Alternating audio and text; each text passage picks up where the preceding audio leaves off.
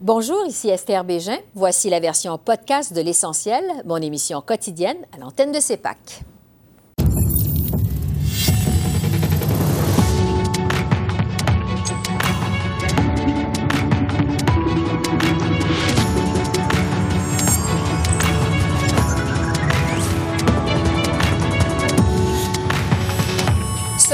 Allégation d'inconduite contre le général Jonathan Vance. Que savait Justin Trudeau et depuis quand? On en discute avec notre panel de députés. Les frères Kilberger témoigneront devant un comité des communes. Le prochain budget peut être déposé en avril. L'analyse des dossiers chauds de ce début de semaine avec Geneviève et Daniel. Et une journée internationale des femmes sur fond de COVID-19. Lise Ravary et Fabienne Collat nous livrent leurs réflexions sur les femmes grandes perdantes de la pandémie.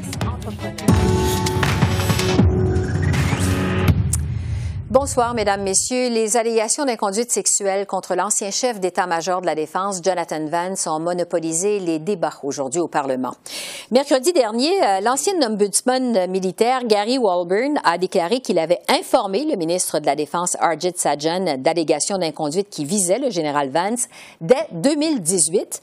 À la Chambre des communes cet après-midi, les partis d'opposition ont voulu savoir si le premier ministre Trudeau était lui aussi au courant de telles allégations et depuis quand?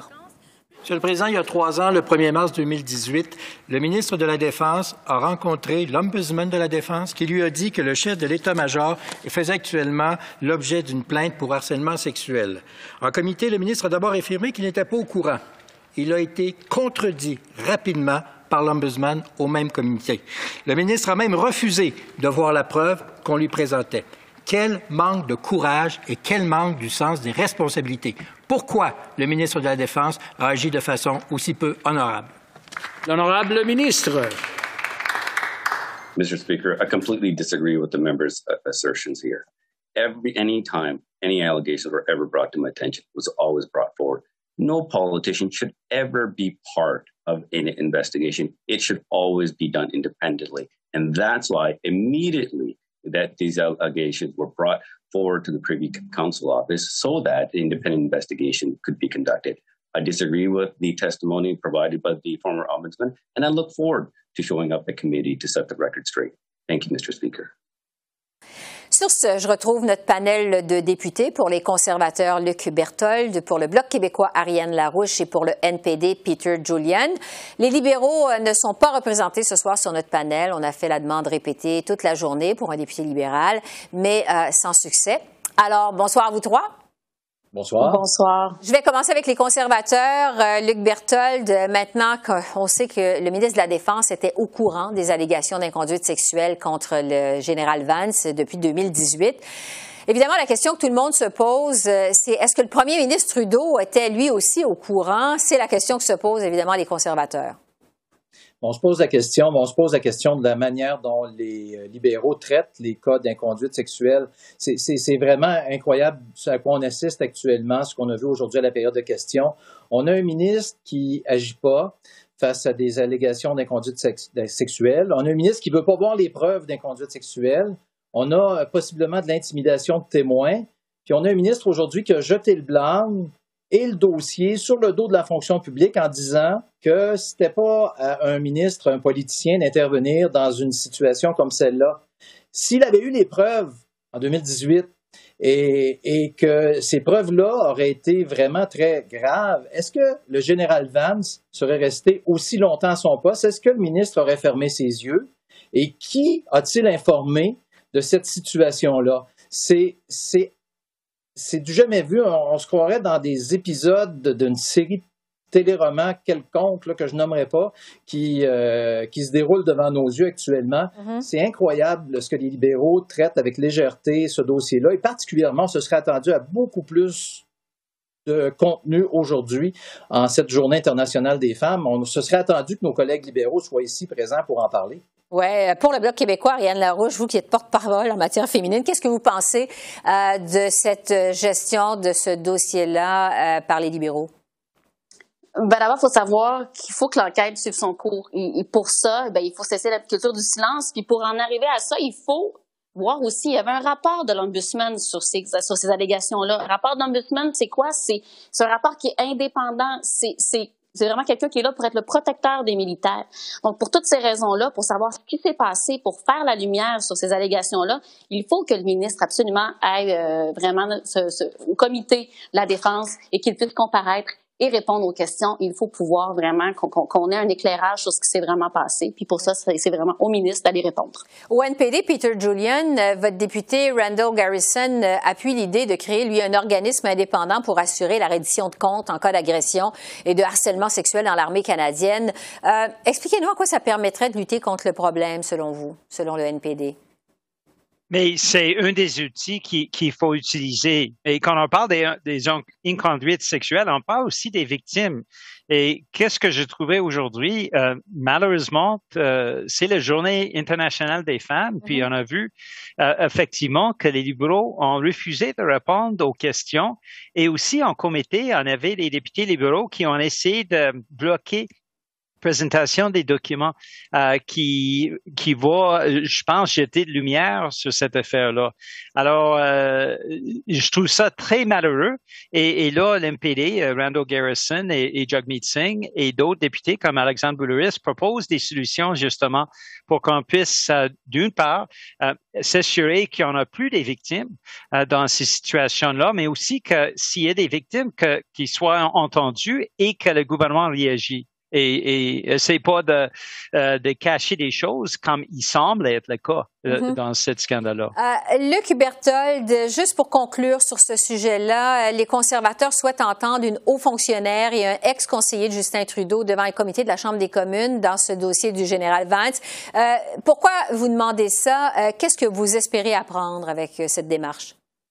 Ben, ce qu'on veut savoir, c'est est-ce qu'il y a eu de l'intimidation sur des témoins? Est-ce que qu'est-ce qui a été la chaîne qui a fait en sorte que finalement le ministre a pu se laver les mains de ces euh, recommandations, de ces, divulgations-là euh, de la part de l'Ombudsman des Forces armées canadiennes? C'est absolument incroyable. Comme je l'ai mentionné tout à l'heure, il euh, faut se rappeler qu'il y a un ministre qui n'a pas agi, qui ne veut pas voir de preuves. Il y aurait eu de l'intimidation de témoins. Puis par la suite, on dit on s'en mêlera pas parce que les politiciens ne doivent pas se mêler des enquêtes. Puis la personne qui était visée par ces allégations-là est restée en poste pendant des années. Euh, c'est pas rien, c'est gros, puis il faut absolument faire toute la lumière là-dessus. Oui, évidemment, ça aurait été intéressant aussi d'avoir euh, l'avis euh, d'un député euh, libéral sur ce panel, mais bon, ce sera peut-être pour une autre fois. J'aimerais qu'on parle du vote électronique maintenant. Alors que les députés siègent par Zoom, les élus ont pu aujourd'hui pour la première fois, en fait, presque un an après le début de la pandémie, voter de façon électronique à la Chambre des communes. Je vais commencer avec vous, Andréane Larouche, parce que ce premier vote électronique est allé pour une motion du bloc que vous avez vous-même déposée. Ça concerne les aînés. Je vais vous poser deux questions à ce sujet-là. En quoi portait, euh, sur quoi portait la motion en question et comment ça s'est déroulé, ce tout premier vote électronique à la Chambre des communes? Ben, en fait, la motion portait sur la demande que l'on martèle et qu'on en martelait même avant la pandémie. On se rappelle que la, que, que, la pandémie a juste exacerbé la situation financière précaire des aînés. Donc, pour toutes ces raisons-là, nous, on remettait de l'avant dans le cadre de notre journée d'opposition qui a eu lieu le jeudi 25 février, notre demande, c'est-à-dire d'osser de façon permanente l'aide aux aînés de 110 dollars par mois et ce, dès 65 ans. Mm-hmm. Donc, pour vraiment reconnaître que les aînés ont été touchés. Pendant le 8 mars, on parlait du symbole des cas d'allégation de, de violence sexuelle. Et aujourd'hui aussi, le 8 mars, il faut aussi reconnaître que les femmes aînées ont dû faire beaucoup de sacrifices euh, et qu'elles sont souvent encore plus touchées que les hommes. Alors, d'avoir cette motion-là, voter un 8 mars aujourd'hui, c'était vraiment, pour moi, le symbole était vraiment intéressant. Et comment ça s'est déroulé? oui, oui ben, ça s'est super bien passé. Il n'y a pas eu mm-hmm. d'aller-croche. Euh, on a eu notre vote, le résultat. Et puis, il y a eu un ralliement euh, de la part de l'ensemble de l'opposition. Oui, il faut euh, mentionner que c'est par une application sur le téléphone intelligent que vous avez pu voter aujourd'hui aux communes, sauf erreur. Euh, du côté du NPD, euh, Peter Julian, euh, évidemment, bon, c'est souvent les votes, c'était vraiment particulièrement long. quand tout le monde votait à distance, il y avait des problèmes techniques. Est-ce que vous avez trouvé que ça s'est amélioré avec ce vote électronique? Comment vous avez trouvé l'expérience? Ah, mais j'ai trouvé ça c'est super bien passé. Mhm. Euh, on a eu une évolution depuis les débuts de la pandémie. D'abord, on n'avait pas la capacité de voter. Ensuite, on a voté de façon virtuelle, comme Mhm. vous avez mentionné. Euh, ça a pris du temps, 45 minutes, mais ça avait aussi, euh, je pense, la clarité euh, sur les votes importants, comme le vote euh, sur l'assurance mé- médicaments qu'on avait euh, il y a deux semaines. Euh, là, les libéraux ont brisé une promesse, puis chaque euh, libéral, chaque député libéral s'est levé pour dire je suis contre l'assurance médicaments universelle.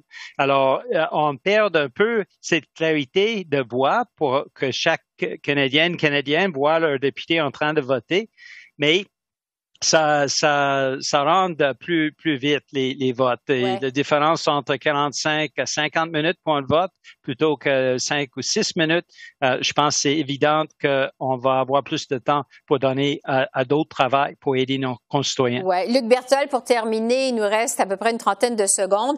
Euh, L'autre nouveauté de ce vote électronique, c'est que les députés qui vont utiliser euh, cette application pourront, et ça c'est vraiment c'est une première, là, les députés peuvent changer leur vote tant que tout le monde n'aura pas fini de voter aux communes. Est-ce que vous trouvez que c'est une bonne idée que les députés puissent euh, changer leur vote en cours de route? Ben, moi, je vois plutôt ça comme une option pour les députés qui pourraient avoir euh, fait une erreur en votant parce que c'est une application. C'est pas un vote formel où on se lève et on, on- on prononce puis les gens nous voient. Donc, il fallait laisser une, por- une opportunité, une porte ouverte aux députés pour corriger une possible erreur. J'espère que les partis politiques puis les députés s'en serviront pas comme d'une tactique euh, pendant un vote pour tous voter d'une façon, puis par la suite changer un vote en, en cours de route, ce serait ce serait pas l'esprit de ce qu'on a adopté tous les partis ensemble. C'est sûr que c'est une mesure temporaire, puis on souhaite que ça reste temporaire, mais c'est drôlement utile en pleine pandémie quand les députés peuvent pas être présents. Ouais. Euh, pourquoi il faut que ce soit temporaire? J'ai- Je rejoins l'idée de, de M. Julian à l'effet que quand on se lève debout pour voter, c'est de l'imputabilité euh, comme député, comme représentant d'une circonscription. Les gens voient pour qui tu votes, tandis que là, il faut regarder un tableau avec les noms, puis on voit les, les votes apparaître. Donc, c'est pas, ça n'a pas le même, le même geste, la même importance pour le geste du vote, mais ça nous permet d'aller plus rapidement puis de faire plus de travail en période de pandémie. Luc Berthold, Andréane Larouche et à Peter Julian, merci beaucoup. Merci. Merci. Merci. Et j'analyse ce début de semaine à Ottawa avec Geneviève et Daniel, toujours fidèles à notre rendez-vous du lundi. Bonjour à vous deux. Bonjour. On va commencer avec cette affaire euh, Jonathan Vance dont on vient de parler avec les députés. Geneviève, euh, jusqu'à quel point c'est embarrassant, en fait, toute cette histoire pour le gouvernement Trudeau? Euh, c'est très embarrassant, puis je vous dirais c'est embarrassant pour deux raisons. Premièrement, c'est un ministre qui met dans l'embarras encore une fois Justin Trudeau. C'est pas la première fois que ça arrive, et là on a un ministre qui se contredit lui-même et qui contredit les autres. Mais ce qui est plus embarrassant à mon avis, c'est l'image que ça projette de la part du gouvernement. On a Justin Trudeau qui, depuis le début de son élection, dit qu'il est un premier ministre féministe, qui veut changer les façons de faire. Euh, on sait que l'armée c'est un gros problème. Il y a eu un rapport d'enquête par la juge Deschamps qui a été déposé il y a déjà cinq ans. Et finalement, en ce moment, il n'y a rien qui a été changé et le gouvernement se protège derrière les règles exi- existantes. Et c'est ça qui est embarrassant. C'est-à-dire que si on veut changer les choses, ben, il faut pas aller se cacher devant ces règles-là. Il faut mettre en place des nouvelles structures, puis euh, prendre des moyens euh, euh, efficaces et forts. Et donc là, on se retrouve dans ce, ce cas-là Ouais. qui envoie une très mauvaise image le- du gouvernement. Parlant de l'image que ça projette sur le gouvernement, bon, on a appris aujourd'hui que les frères Kilberger, cofondateurs euh, de We Charity, devront euh, finalement comparaître devant un comité euh, des communes d'ici à vendredi. Daniel, est-ce que ça repart de plus belle le scandale We Charity? Ben malheureusement pour les libéraux, euh, ils veulent pas qu'on en, ils veulent plus qu'on en parle et ça c'est une mauvaise nouvelle pour eux, je pense. Euh, c'est pas que le scandale recommence, là, mais disons qu'on on entend parler de, de à nouveau de, des frères et de We Charity et ça c'est les les, euh, les libéraux aimeraient passer ça sous le tapis, aimeraient qu'on oublie et puis euh, donc on en parle alors ça veut dire que c'est bon pour l'opposition. Ouais, et pas nécessairement pour le, gouvernement. Euh, un mot sur le budget euh, fédéral. On le sait, ça fait deux ans qu'on n'a pas eu de budget au Canada. Le déficit est historique. On s'attendait à ce que ce soit au mois de mars. Finalement, selon Globe and Mail, ça ira à la mi-avril. C'est ce que le journal avance aujourd'hui. Geneviève, qu'est-ce qu'on doit en penser? Qu'est-ce que ça laisse présager pour des élections au printemps? Ben moi, je pense que ça nous rapproche un peu plus des élections parce que autrement, je m'explique pas pourquoi un délai de quelques semaines seulement. Alors, euh, ce qu'on apprend dans le Globe and Mail, c'est que oui, la situation est incertaine et on veut vraiment mieux réfléchir aux mesures qu'on veut présenter, mais c'est pas une question de deux trois semaines qui va vraiment faire la différence. Par contre, dans le calendrier électoral, oui, parce que là, si on revient au mois d'avril, ça veut dire qu'on peut déclencher des élections qui auront lieu au mois de mai, juin. Ça ferait, euh, c'est à l'avantage du gouvernement parce que la vaccination devrait bien aller. Euh, l'été aussi commencerait. Alors, on sait qu'il y aurait peut-être moins de cas à ce moment-là. Euh, donc, j'y vois plus une tactique électoraliste que vraiment des finances publiques, mais c'est quand même préoccupant. Euh, je pense que les gens sont impatients de voir un budget puis de savoir c'est quoi la situation réelle des finances du gouvernement. Oui, donc il faudra attendre. Euh, sur la nouvelle du jour maintenant, cette entrevue que Meghan Markle a accordée à Oprah Winfrey, qui a été diffusée hier sur les réseaux américains. bon, le Canada, évidemment, c'est un pays du Commonwealth. Daniel, est-ce qu'il y a des euh, impacts à prévoir au Canada cette entrevue qui fait scandale aujourd'hui? Euh, quels sont les impacts à prévoir, si impact il y aura? Ben, disons que c'est mauvais pour l'image de la monarchie, euh, de la monarchie britannique, mais aussi de son image au sein du Commonwealth et au Canada. La reine Elisabeth, c'est la reine du Canada. Elle n'a pas été écorchée elle-même par par Harry et Meghan, mais le prince Charles l'a été et c'est le, le, prochain dans la ligne de succession. C'est le premier dans la ligne de succession.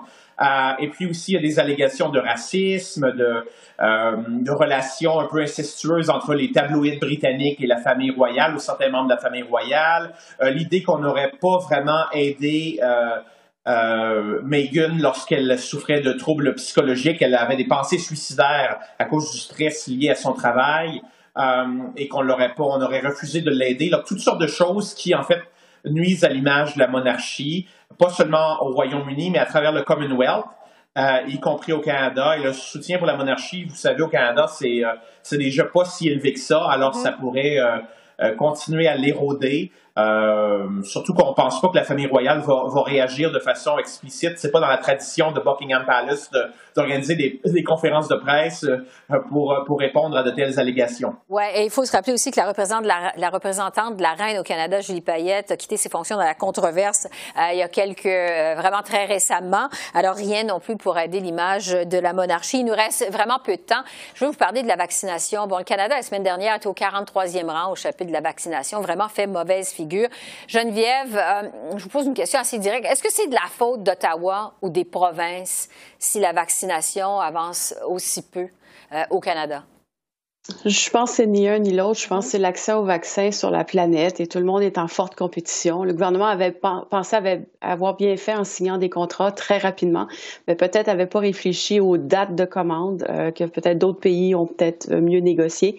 Et donc, on se retrouve tous un peu près dans le même bateau. Maintenant, on est au 43e rang. On n'est pas tellement loin des 40e ou 35e rang non plus. à peu près tout le monde est dans le même, dans le même bateau. Euh, et, j'ai l'impression que maintenant, les choses vont quand même relativement bien en place et, que le, rythme s'accélère. Et là, je pense que c'est surtout ça que les Canadiens veulent entendre en ce moment. Et ça semble à bien aller, surtout dans certaines provinces comme le Québec. Oui. Euh, alors, euh, c'est tout le temps qu'on a, selon euh, ce qu'on vient de me dire. Daniel et Geneviève, on se retrouve bientôt. Merci beaucoup. Merci. Merci. Merci. En ce 8 mars, Journée internationale des droits des femmes, 338 jeunes femmes représentant toutes les circonscriptions fédérales du Canada ont participé aujourd'hui euh, au programme Héritière du suffrage qui vise à promouvoir la participation des femmes à la vie politique. La représentante de la circonscription d'Antic-Cartierville dans la région montréalaise a livré un témoignage au sujet de la place des femmes issues de communautés minoritaires dans la sphère politique. On l'écoute. Madame Speaker, je porte ma voix haut et fort pour les femmes comme moi. Les intérêts des femmes et des minorités ne sont pas représentés de façon juste et équitable, spécifiquement lorsque vient le temps de voter. Je suis une femme musulmane arabe noire. Je suis une femme issue de minorités. Les femmes et les personnes comme moi qui représentent diverses cultures, langues et foi sont ignorées et sous-représentées dans notre société. Nos cultures et nos langues ne sont pas célébrées, mais plutôt une source pour créer des différences et parfois même justifier un traitement de citoyenneté de seconde classe. Lorsque je dis ça, je pense aux lois créées pour nous diviser, aux lois qui visent certaines communautés plus que d'autres et je pense aux injustices auxquelles nous, les minorités, faisons face. Je pense au racisme systémique. Il est temps de nous inclure dans vos plans et vos projets, de combattre la haine et de faire place pour du vrai changement. Ça commence avec le vote. Le vote des communautés minoritaires est important et il faut le prendre en considération. Notre diversité est une force. Merci. Et cette journée internationale des femmes se déroule cette année évidemment sur fond de pandémie, alors qu'on l'a beaucoup dit, on le sait, les femmes ont été les grandes perdantes de cette pandémie. On a même parlé de récession féminine causée par la pandémie. Alors pour réfléchir à ce phénomène, on a réuni euh, deux personnalités qui s'intéressent euh, de près au sort des femmes dans la société. Lise Ravary, auteure, chroniqueur, columniste et ex-éditrice de la revue Châtelaine au Canada, et Fabienne Collat, qui est réalisatrice, entrepreneur, qui s'est distinguée parmi les 100 femmes les plus influentes au Canada, lauréate également en 2018 du prix des 40 Canadiens influents de moins de 40 ans. Alors bonjour à vous deux, merci d'être avec nous, c'est vraiment très apprécié. Euh, on a le sentiment euh, que les femmes ont été euh, bon perdantes en fait sur toute la ligne de cette pandémie. Elles sont majoritaires dans les secteurs de l'économie qui ont été frappés de plein fouet, majoritaires à prendre des congés sans solde pour s'occuper des enfants qui ont été confinés à la maison, majoritaires également sur la ligne de front dans le réseau de la santé. Et là, j'en passe. Lise, je vais commencer avec vous. Euh, ça fait plus de 100 ans qu'on souligne la Journée internationale des femmes. C'est à se demander, est-ce que cette journée, ça a donné quelque chose, selon vous? Je pense que ça fait partie d'un ensemble de mesures. Euh, je pense qu'il ne faut pas dire, comme j'entends parfois, que, que, très peu a été réalisé, surtout si on retourne 100 ans en arrière. Euh, la situation des femmes aujourd'hui au Canada, euh, ailleurs dans le monde, c'est une autre histoire. Mais au, au Canada, euh, c'est pas parfait, mais c'est des avancées incroyables. Oui. Euh, Fabienne, euh, une des grandes révélations euh, de la pandémie, c'est non seulement que les femmes sont encore très vulnérables malgré les avancées dont parle Lise, parlait Lise il y a un instant, mais aussi les gens issus des minorités sont vulnérables. Qu'est-ce que ça veut dire aujourd'hui être femme et issue d'un groupe minoritaire? Parce qu'on peut se poser cette question-là également. Mais totalement, en fait, c'est une très belle journée dès qu'on célèbre la femme. il y a toujours quelque chose de positif là-dedans. Donc, c'est une journée à célébrer effectivement. Par contre, comme vous avez souligné, Esther, malgré les avancées euh, qu'il y a eu, bien, malheureusement, du côté des femmes racisées, les femmes de couleur, eh bien, euh, on est encore en arrière de, du bus, là, du train, en fait. Donc, ce sont les femmes un petit peu plus marginalisées, plus fragilisées, encore plus euh, touchés par cette pandémie à tous les points de vue, du point de vue économique, santé, etc. Donc, euh, c'est une journée euh, où on doit réfléchir exactement, pas seulement aux femmes en général, mais à toutes les femmes mm-hmm. et particulièrement aussi les femmes racisées qui sont souvent euh, celles qui, qui ont peu de voix. Ouais. Euh, si on fait abstraction de la pandémie, Lise, j'aimerais vous entendre sur le mouvement MeToo, le mouvement Moi aussi, euh, qui, commençait à encourager euh, ces dernières années les femmes victimes d'agressions sexuelles à dénoncer leur agresseur. Euh, plusieurs ont vu dans le mouvement MeToo un immense pas en avant pour les femmes, mais quand on regarde aujourd'hui ce qui se passe, euh, notamment aux États-Unis, avec le gouverneur, je dirais vedette en fait de l'État de New York, Andrew Cuomo, qui est aux prises avec plusieurs allégations de comportement sexuel déplacées envers des femmes, certaines qui étaient de ses employés. Euh, en fait, est-ce que le mouvement MeToo a marqué des avancées réelles pour les femmes? Je pense que MeToo, euh, qui a eu ses dérapages, mais pas que des dérapages, euh, pensons à M. Weinstein qui, enfin, n'est plus dans la circulation, mais je, me demande si MeToo n'a pas eu surtout l'effet de faire peur aux hommes, fait que les hommes maintenant ont peur. Euh, je pense qu'il ne faudrait pas que des relations plus harmonieuses entre les hommes et les femmes et moins évidemment euh, dominantes euh, reposent sur la peur. Alors je pense qu'il va falloir attendre quelques années pour voir dans quelle direction ça va aller. Euh, mais aussi, comme je disais tantôt, il y a eu certains dérapages, à mon avis, euh, euh des, par exemple, des dénonciations anonymes et ainsi de suite. Mais on dit, l'intention est bonne, mais la dénonciation, c'est peut-être pas la meilleure façon de rapprocher les gens. Oui, effectivement, euh, il y a des réflexions à avoir à, ce sujet également. Fabienne, euh, puisque vous êtes entrepreneur, euh, quand on regarde ce qui se passe chez nous, bon, Québec aujourd'hui, je prends un exemple dans l'actualité, a annoncé un plan de 23 millions, entre autres pour aider les femmes entrepreneurs à adapter leur entreprise à l'économie post-pandémie. au moment de cette annonce, aujourd'hui, la ministre de la Condition féminine a affirmé que le Québec est un modèle sur la scène internationale au plan de l'égalité homme-femme. Est-ce que le Québec, mais je vous demanderai aussi le Canada, effectivement, on est un modèle euh, sur la scène internationale en matière d'égalité. Qu'est-ce que vous en pensez? Mais c'est clair que quand on se, comme on dit, quand on se mesure aux autres, quand on se compare, on se console. Mais il faut arrêter de se consoler comme ça. Moi, je trouve il faut euh, regarder où est-ce qu'on aurait pu être également. Et comme vous avez dit tout à l'heure, la, la, la, pandémie a exacerbé certaines inégalités qui existaient déjà par rapport aux femmes.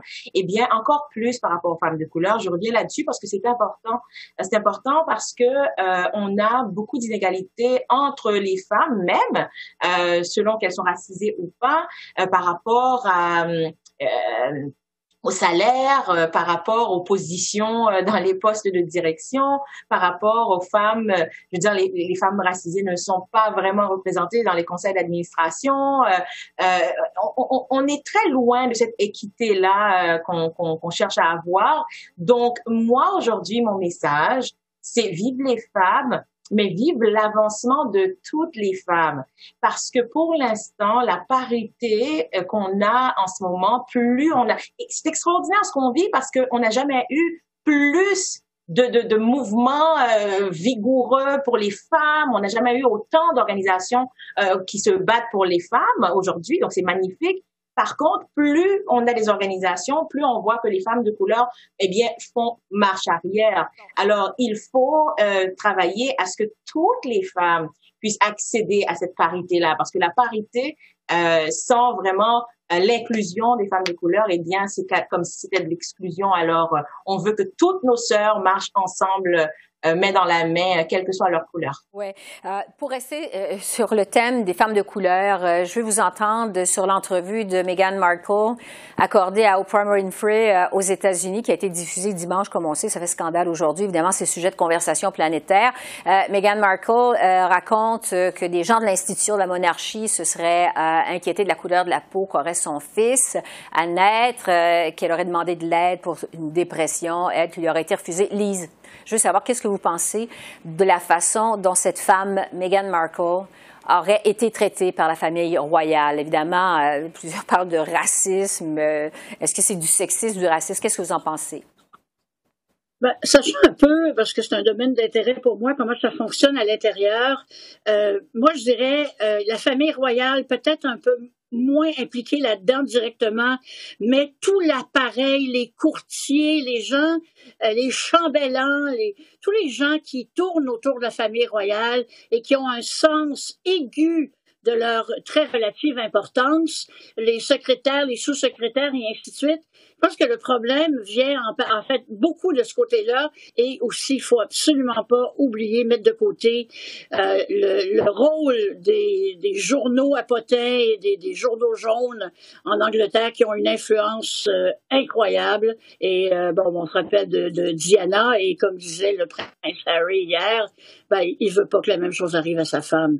Et on, on le comprend. Mhm. Euh, Fabienne, il nous reste plus de temps, mais en deux mots, qu'est-ce que vous avez pensé de cette entrevue? Qu'est-ce que ça éveille en vous?